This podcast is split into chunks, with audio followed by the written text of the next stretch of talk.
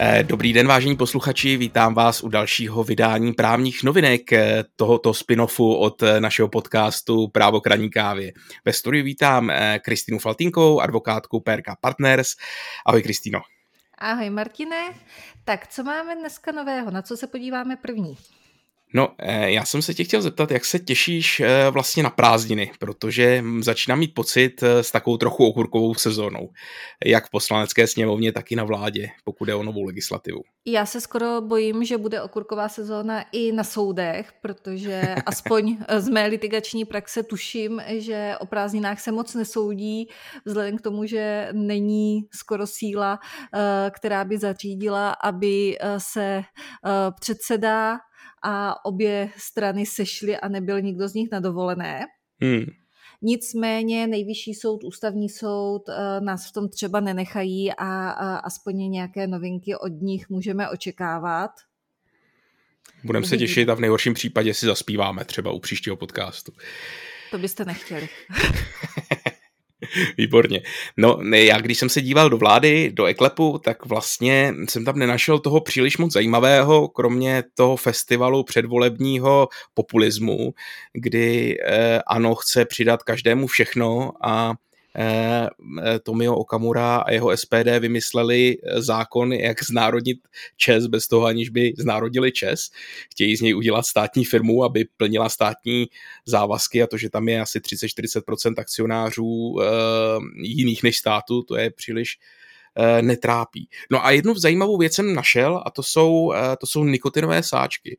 A e, to mi jednak e, dělá radost, že se to začne regulovat, protože v, v naší obci v základní škole nám chodí každý skoro měsíc dopis o tom, že našli nikotinové čás, e, sáčky u mladších dětí, jak to užívají ve třídě, takže se těším, že to konečně někdo zreguluje. No a protože vím, že odborníkem na nikotinové výrobky si u nás ty, ve smyslu regulatoriky, nikoli užívání, tak jsem se chtěl zeptat, co si o této úpravě myslíš, respektive jestli máš nasledovanou. A přesně tak, já neřeším jenom nikotinové výrobky, protože tady ty nikotinové sáčky to je relativně novinka na českém trhu. My mhm. primárně mm-hmm. řešíme uh, tabákové výrobky. A právě uh, ty nikotinové sáčky, oni vůbec neobsahují tabák. Oni obsahují mm-hmm. jenom nikotinovou sůl a tím pádem na ně vůbec nedopadá regulace tabákových výrobků. Asi všichni mají nějakou obecnou představu o tom, že tabákové výrobky se nesmí prodávat eh, osobám pod 18 let, eh, že je omezeno, kde se vůbec mohou prodávat a kde se mohou užívat. Mm-hmm. Obdobně eh, to platí ohledně elektronických cigaret, byť tam mm-hmm. tabák také není, ale mají vlastní regulaci. Ale nikotinové sáčky nebo výrobky, které obsahují nikotin a neobsahují tabák, tuhle regulaci prakticky nemají. My máme celý jeden paragraf v zákoně o potravinách a tabákových výrobcích, který mluví o nikotinových sáčcích a tím tato regulace končí. A uh, musím teda si trochu postěžovat na ministerstvo zdravotnictví, protože k zákonu o potravinách a tabákových výrobcích, k tomu paragrafu o nikotinových sáčcích, by měla existovat prováděcí vyhláška. Mm-hmm. A my už na ní čekáme asi rok, možná i o kousek déle prý je v legislativním procesu. Každopádně teď v legislativním procesu právě na základě tady těch eh, problémů v základních školách, protože ty nikotinové sáčky, oni eh, vlastně nijak nesmrdí, protože mm-hmm. se nekouří, eh, nejsou moc vidět, jsou v krabičkách podobných bombónům a dokonce mm. mají i příchutě, které mohou třeba nějaké bombóny připomínat, tak se to teď ve školách hodně řeší. A tudíž v tuhle chvíli na vládě máme dokonce dvě, dva návrhy novel od opozičních poslanců, které řeší právě to, eh, kde se budou moct prodávat nikotinové sáčky, eh, komu a kde bude možné nebo nemožné jejich užívání. Takže eh, ta regulace by byla podobná právě klasickým tabákovým výrobkům, jaký známe. Ale na co zatím všichni zapomněli, aspoň z mého pohledu, je regulace také reklamy protože hmm. uh, reklama na tabákové výrobky na elektronické cigarety je také omezená hmm. a uh, zákon o reklamě nikotinové sáčky také nezná. Nicméně ministerstvo zdravotnictví při, při, připravuje i svoji vlastní novelu, ale tu jsme zatím neviděli. Takže uh, uvidíme, která ta verze třeba potom v poslanecké sněmovně uh, získá podporu a nikotinové sáčky budou uh, českému právnímu řádu trochu lépe zná, uh, známy než tím jedním paragrafem. Tak může, můžeme čekat, že konečně zmizí z trhu jak reklamy, tak i příchutě těchto nikotinových sáčků, kteří z příchutí šmoula míří vlastně na děti. Celkem jako jasně. Celkem jasně. No. Eh, co si našla v Eklepu ještě dál zajímavého ve vládě? Tak, potom uh, máme novelu zákona o zemědělském půdním fondu. To zase mm-hmm. uh, jsme úplně v jiné oblasti, ale uh, ta je nám dvěma taky relativně blízká a to je uh, ESG, udržitelnost a ano. podobně.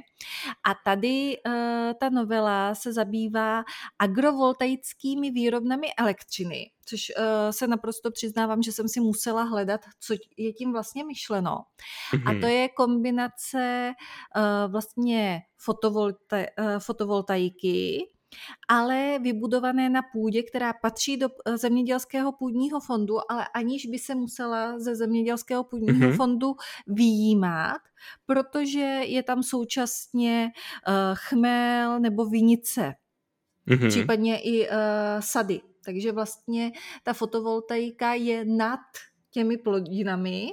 Mm-hmm. A právě tahle novela směřuje k tomu, že by nebylo potřeba vynětí ze zemědělského půdního fondu, za což se platí vlastně poplatek, Aha. když se buduje fotovoltaika na, na těchto na těchto vinicích nebo právě mm-hmm. těch, eh, v těch sadech, tak nově by to nepodléhalo tomu poplatku, ale eh, vlastně byla by to opravdu kombinace, že ta půda je využívána dvěma způsoby současně, takže by to bylo takové efektivní.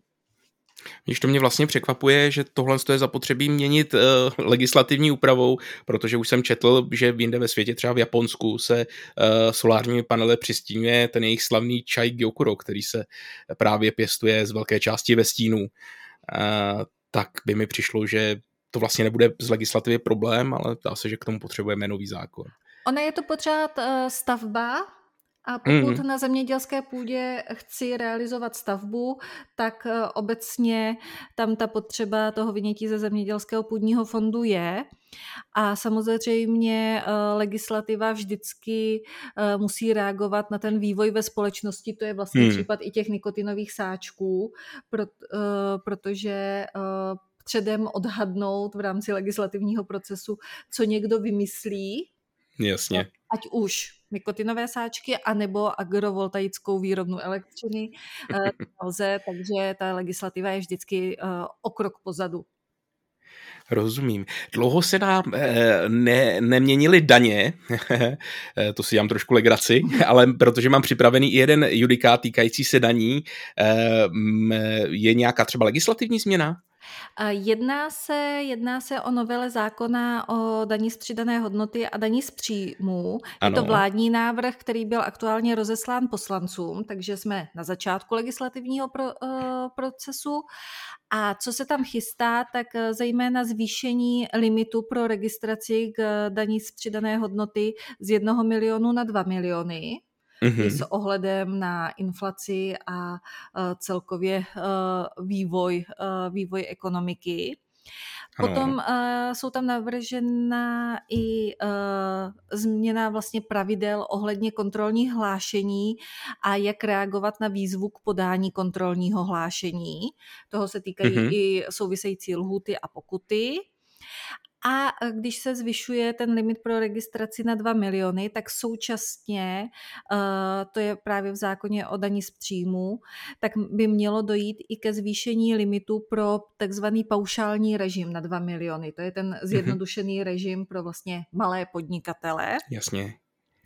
A k tomu se zavádí i společné oznámení při ukončení paušálního režimu. To fungovalo uh, při zahájení, tak teď se to bude uh, vlastně vztahovat i na jeho konec, nebo bude možné eh, tím i ukončit tento režim. A poslední, eh, poslední bod, který je tam eh, zapracován, je prodloužení mimořádných odpisů. které bude nově možné využít i v případě majetku, který byl zařazen v první nebo druhé odpisové skupině a pořízen mm-hmm. po 1. lednu 22. Takže uh, vlastně ty mimořádné odpisy byly zavedeny relativně nedávno a jejich, uh, jejich používání teda by mohlo být prodlouženo až do 31. prosince 23. Ale jak jsem říkala, jsme na začátku legislativního procesu. Mm-hmm. A ty tak máš uvidíme. něco nového ze své oblasti? no, e, já vlastně jsem zaznamenal, že do poslanecké sněmovny z vlády přibyl konečně e, nový, respektive novela zákona o skutečných majitelích. E, pro mě je to teda velké zklamání, musím říct na rovinu, protože jednalo se o nutnou změnu, kterou si vyvolal přípis Evropské komise, která si všimla, že nejsme úplně v souladu s tím, co říká pátá AML direktiva a podmínila rychlou úpravu těch našich změn, podmínila tím to, že bude uvolní v prostředky z takzvaného národního plánu obnovy, což je ta mimořádná pomoc právě post-covidová, kterou by měla Česká republika z Evropy čerpat. No, eh, ta Evropská komise vytýkala velké odklony od směrnice, eh, zejména to, co si, se myslel, že je eh, cesta dobrým směrem, byl problém s definicemi. Ono se to týkalo těch našich definic skutečného majitele přes dvě další definice, a to sice koncového příjemce a osobu s koncovým vlivem, což samo o sobě asi by nebyl problém. Nicméně problém já vidím v těch výjimkách, které jsou v respektive těch definicích, které jsou v zákoně o skutečných majitelích u nás definovány jako nevyvratitelné domněnky. To znamená, že každý, kdo má více než 25% eh, podílu na společnosti, je brán jako skutečný majitel. Tato změna bohužel přečkala, eh, takže i nadále, když budeš mít třeba společnost, ve které máš tři společníky, 26%, 26% a 40%, 8%, pokud dobře počítám, tak zatímco podle evropských předpisů a toho vzoru, který nehovoří o e, vyvratitelných, nevyvratitelných domněnkách, ale o indikacích skutečného majitelství, tak e, podle těch evropských předpisů by do toho spadnul pouze ten majoritní vlastník, tak u nás stále skutečnými majiteli budou všichni tři, byť je z toho zjevné, že tu společnost ovládá i podle třeba eh, zákona o obchodních korporacích eh, ten majoritní vlastník. Takže tohle je pro mě velká, velké zklamání a bohužel stále ten zákon bude jistým, jistou blokací pro to, aby jsme byli konkurenceschopní v Evropě. Ale tak třeba máš ještě šanci, že v legislativním procesu se s ním něco stane. Tak budeme si držet palce. Třeba poslanci poslouchají náš podcast tak pokud by tomu tak bylo, byl bych eh, příjemně zděšen. Překvapen jsem chtěl říct. tak a pokud je o judikaturu, eh, je tam něco nového, co si zaznamenala? Tak já mám něco z každého z našich nejvyšších soudů. Uh, ústavní soud, možná si naši posluchači pamatují, že už jsme mluvili o rodných číslech pro nebinární osoby. A tam to vlastně řešilo nejprve plénum, protože byl uh, návrh na zrušení i části zákona. Uh, plénum se vyjádřilo tak a bylo to i částečně pro nedokonalost té samotné ústavní stížnosti, že Eh, pro zrušení eh, zákona není, nebo části zákona eh, není důvod, nicméně teď se to vrátilo příslušnému senátu a ten řešil, jestli tomu konkrétnímu stěžovateli mohou změnit rodné číslo, a mm-hmm. uh, tam šlo o to, že on se domáhal uh, toho, aby jeho rodné číslo eh, v takzvaně mužské podobě bylo změněno na rodné číslo v ženské podobě. To znamená mm-hmm. to, kde se k měsíci připočítává 50. Ano. Nicméně současně stěžovatel uvádí, že je nebinární, tudíž se necítí ani mužem, ani ženou a ústavní soud proto dospěl k závěru, že eh, v českém právním řádu nemáme mužské rodné číslo, my máme obecně rodné číslo mm-hmm. a pak máme speciální úpravu v případě uh, ženy. Ano. Tudíž kdokoliv, kdo není žena, by měl mít to rodné číslo bez toho připočítávání té padesátky a tudíž se to vztahuje podle ústavního soudu i na nebinární osoby, byť vzhledem k tomu, že většinová populace podle ústavního soudu rozlišuje eh, pohlaví jen na mužské a ženské, mm-hmm. tak se z rodného čísla, kde ta padesátka není připočtena, může dovozovat, že se jedná o muže. Nicméně pořád platí, že speciální úprava je jenom pro ty, kdo uh, jsou ženami. Mm-hmm. A všichni ostatní by měli mít teda rodné číslo bez té padesátky. Uvidíme, jak se tohle bude vyvíjet do budoucna, protože možná to není uh, poslední ústavní stížnost a uh, třeba v nějakém případě dojde k obrácené situaci, kdy někdo, kdo Právě. má to ženské rodné číslo, uh, se bude domáhat, protože je nebinární a necítí se být ženou, aby Aha. měl to rodné číslo, které vlastně není určeno, komu patří. Rozumím, takže eh, ne, mně se ta logika v zásadě líbí a budu si ode dneška pamatovat, že mužské číslo je to obecné, respektive není mužské a pouze ženy mají speciální rodné číslo. Přesně tak. E, Nicméně stále se asi bavíme o tom, že to rodné číslo by mělo být v nejbližší době zrušeno. To znamená, že tyto byť přelomové nálezy eh, nebudou mít asi příliš dlouho nějakou velkou nosnost. Eh, uvidíme, samozřejmě eh, to záleží na tom, jak se dál bude s rodnými čísly pracovat. Eh, já jako realiták tak tuším, že nejvíc s nimi pracuje katastr nemovitostí, který mhm. vlastně i bojuje s úřadem na ochranu osobních údajů o tom, že na jakémkoliv výpise z listu vlastnictví je uvedeno rodné číslo těch vlastníků a katastrální úřad s ním prostě pracuje, protože říká, že na jedné adrese mohou bez problémů bydlet dva lidé stejného, stejného jména a mít stejné hmm. trvalé bydliště, tudíž potřebuje to rodné číslo na to, aby ty vlastníky vlastně rozlišoval. Hmm. Rozumím. No a mě nějaká další uh, judikát? Uh, říkala jsi, že máš něco i z nejvyššího soudu? Mám z nejvyššího soudu. Nejvyšší soud totiž pravidelně zveřejňuje vlastně rozhodnutí, která jsou schválena k publikaci ve mhm. sbírce mm-hmm. soudních rozhodnutí a stanovisek, což je sbírka, kde bychom měli najít ty nejdůležitější nové přelomové rozhodnutí.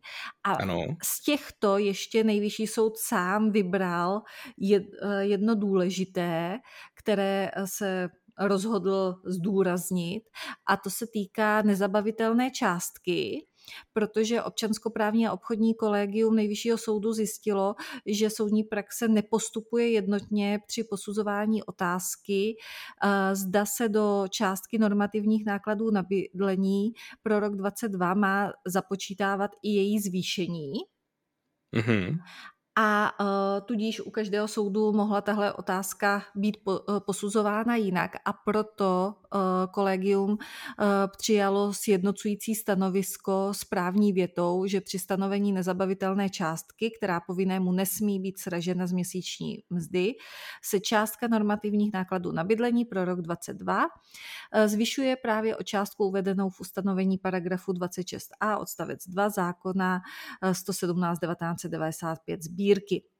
To platí právě mm při určení nezabavitelné částky pro určení účely výše splátky e, insolvenčního nebo jakéhokoliv jiného dlužníka při odlužení plněním splátkového kalendáře se speněžením majetkové podstaty. Takže... No a to znamená, že tyto částky se budou průběžně valorizovat bez toho, aniž by byly přímo, přímo upravené? Uh, Přesně tak, eh, ono by to mělo vycházet právě z toho paragrafu 26a odstavec 2, tam Aha. šlo o to, jestli se uh, tady to ustanovení na to aplikuje nebo neaplikuje. Mm-hmm. Jo, a vzhledem k tomu, že v tuhle chvíli je prý v odlužení asi 111 tisíc osob a celkově v exekuci asi 700 tisíc občanů, tak uh, to vlastně místo předseda nejvyššího, sou, eh, nejvyššího soudu považuje za velmi důležité, že kolegium hmm. dokázalo takhle rychle reagovat a tady tu spornou otázku vyřešit, protože se to uh, týká více než 800 tisíc lidí hmm. potenciálně. Hmm. Hmm. Tak to je zajímavé.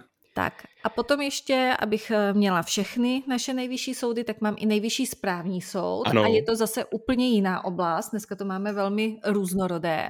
Ano. Nejvyšší správní soud se totiž zabýval znovu, podotýkám, otázkou, zda je či není diskriminací, když do uh, některého zařízení nebo nějaký Aha. poskytovatel služeb zakáže vstup uh, například dětem. V tomhle eh, případě šlo o wellness hotel, dokonce s nudistickou eh, částí, mm-hmm. kde nebyl, eh, nebyl možný vstup, nebo hotel zakazoval vstup všem do 15 let s tím, že poskytuje klid a relaxaci. A Česká obchodní inspekce měla za to, že vyloučení osob mladších 15 let z ubytovacích služeb tady v tom hotelu tak je nepřiměřené a představuje to uh, diskriminaci. Nicméně nejvyšší správní soud dospěl k závěru, že pokud opravdu ty služby jsou uh, zaměřeny nebo jejich cílem je klidné, tiché prostředí vhodné k relaxaci, tak je to uh, přiměřené omezení a tudíž se nejedná o diskriminaci a uh, takovéto pravidlo může být nastaveno a je v, soul, uh, v souladu s právem. V minulosti totiž nejvyšší správní mm-hmm. soud tak řešil zákaz vstupu dětí mladších 6 let do jedné konkrétní restaurace a tam, eh, tam vlastně tady ten zákaz nepodpořil, protože ta povaha poskytovaných eh, služeb a celkově zařízení té restaurace tak neodůvodňovalo, proč zrovna mm-hmm. děti do 6 let by tam nemohly chodit a všichni ostatní ano.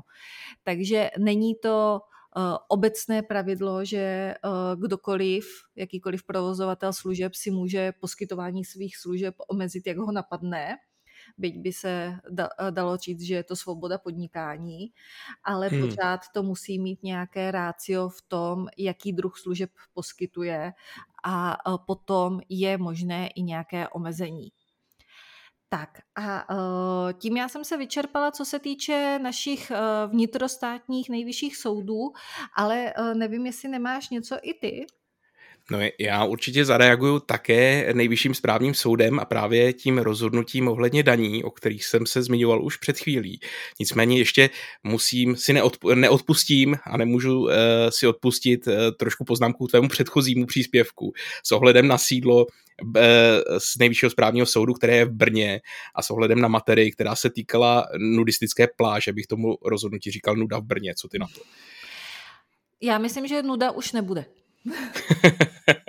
ale zpátky, zpátky k tomu mému rozhodnutí, eh, vzhledem k tomu, eh, že eh, jsme se tu bavili o těch daních, tak mi přijde docela dobré zmínit sice trošku starší rozhodnutí, už někdy z února, pokud se nepletu, a týkalo se zdanění bitcoinů a otázky, zda zisky, které na bitcoinu realizuješ, což za současné situace se ti úplně nemusí povést, vzhledem k tomu, že bitcoin docela padá. Nicméně ve, ve fázích růstu asi Eh, zisk realizovat můžeš, tak eh, podle tohoto eh, nálezu Nejvyššího správního soudu není osvobozený od daní. Nejedná se totiž o kurzový zisk, tak jako to bývá u fiat měn, a to právě proto, že se nejedná o oficiální změnu ani českého státu, ani žádných jiných států. Nejedná se o měnu, která by byla vydaná centrální bankou, jakékoliv země, jejíž oběh by byl regulovaný a proto bylo dovozeno, že takový zisk, který na tom realizuješ, není od, uh, osvobozen od daní.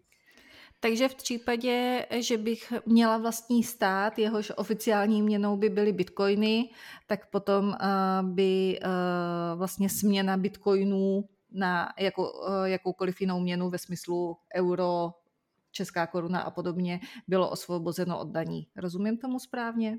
Pokud by si si eh, založila vlastní stát, kde by si měla Bitcoin jako oficiální měnu a splnilo by to ty podmínky právě vyjmenované v tom, eh, v tom rozhodnutí, tak ano, eh, jednalo by se, jednalo by se už potom o kurzovou měnu. Směnu, tak pardon. V tom případě musíme zisk. najít v tom případě musíme najít jenom nějaký ten uh, ostrov na plaveninu, která nepatří nikomu a můžeme vyhlásit stát z bitcoiny. Máme na to celé prázdniny. Tak a uh, já jsem si ještě všimla, ono to bylo uh, dost propíráno, že Evropský soud pro lidská práva ve Štrasburku, tak uh, 23.6. to znamená minulý týden, tak vyhověl stížnosti českého exekutora a rozhodl mm-hmm. o tom, že kárné řízení právě u nejvyššího správního soudu nebylo v tomto daném případě spravedlivé, protože z jejich pohledu kárný senát nesplňoval požadavky na nezávislost a nestranost. Mm-hmm. A mimo jiné vytýkali uh, skutečnost, že proti tomu rozhodnutí se nelze nikam odvolat. Ono v daném případě, tak ten kárný uh, senát byl složen uh, ze soudců, advokátů a dokonce tam byli snad dva exekutoři, kteří potenciálně jsou s tímto exekutorem, uh, kterého tam řešili, tak v konkurenčním vztahu. Mm-hmm. A uh, je asi důležité, eh, důležité říct a okamžitě na to mimo jiné reagoval i minister spravedlnosti, eh, že nejde o kritiku eh, toho konkrétního rozhodnutí, ale spíš současné legislativy. A ministerstvo spravedlnosti už připravuje novelu zákona, takže uh, tento rozsudek vlastně potvrzuje, že ta novela je opravdu potřeba. Mimo jiné by novela měla právě uh, se týkat složení těch kárných senátů a hmm. i zavedení dvoustupňového kárného řízení, aby bylo tudíž možné proti kárnému rozhodnutí se odvolat někam jinam než do Štrasburku. Hmm. No tak to bude zajímavé, konečně budeme mít u kárných řízení odvolací řízení také. Přesně tak, takže čeká, eh, čeká nás další novinka, ale nejspíš ne ještě o prázdninách. Výborně. No a protože já už eh, u sebe nic připraveného nemám, nevím jak ty. Ne, myslím, že jsme se naprosto vyčerpali a to nám ta okurková sezóna ještě úplně nezačala. Kristýno, díky moc za návštěvu a za všechny příspěvky, které jsi si připravila eh, a těším se zase příště na viděnou a naslyšenou. Já se taky těším a uvidíme, co si pro nás legislativci a soudci připraví. To byla Kristýna Faltínková, díky a ahoj. A já jsem Martin Frolík a těším se s vámi posluchači u dalšího vydání našeho podcastu eh, Právní novinky.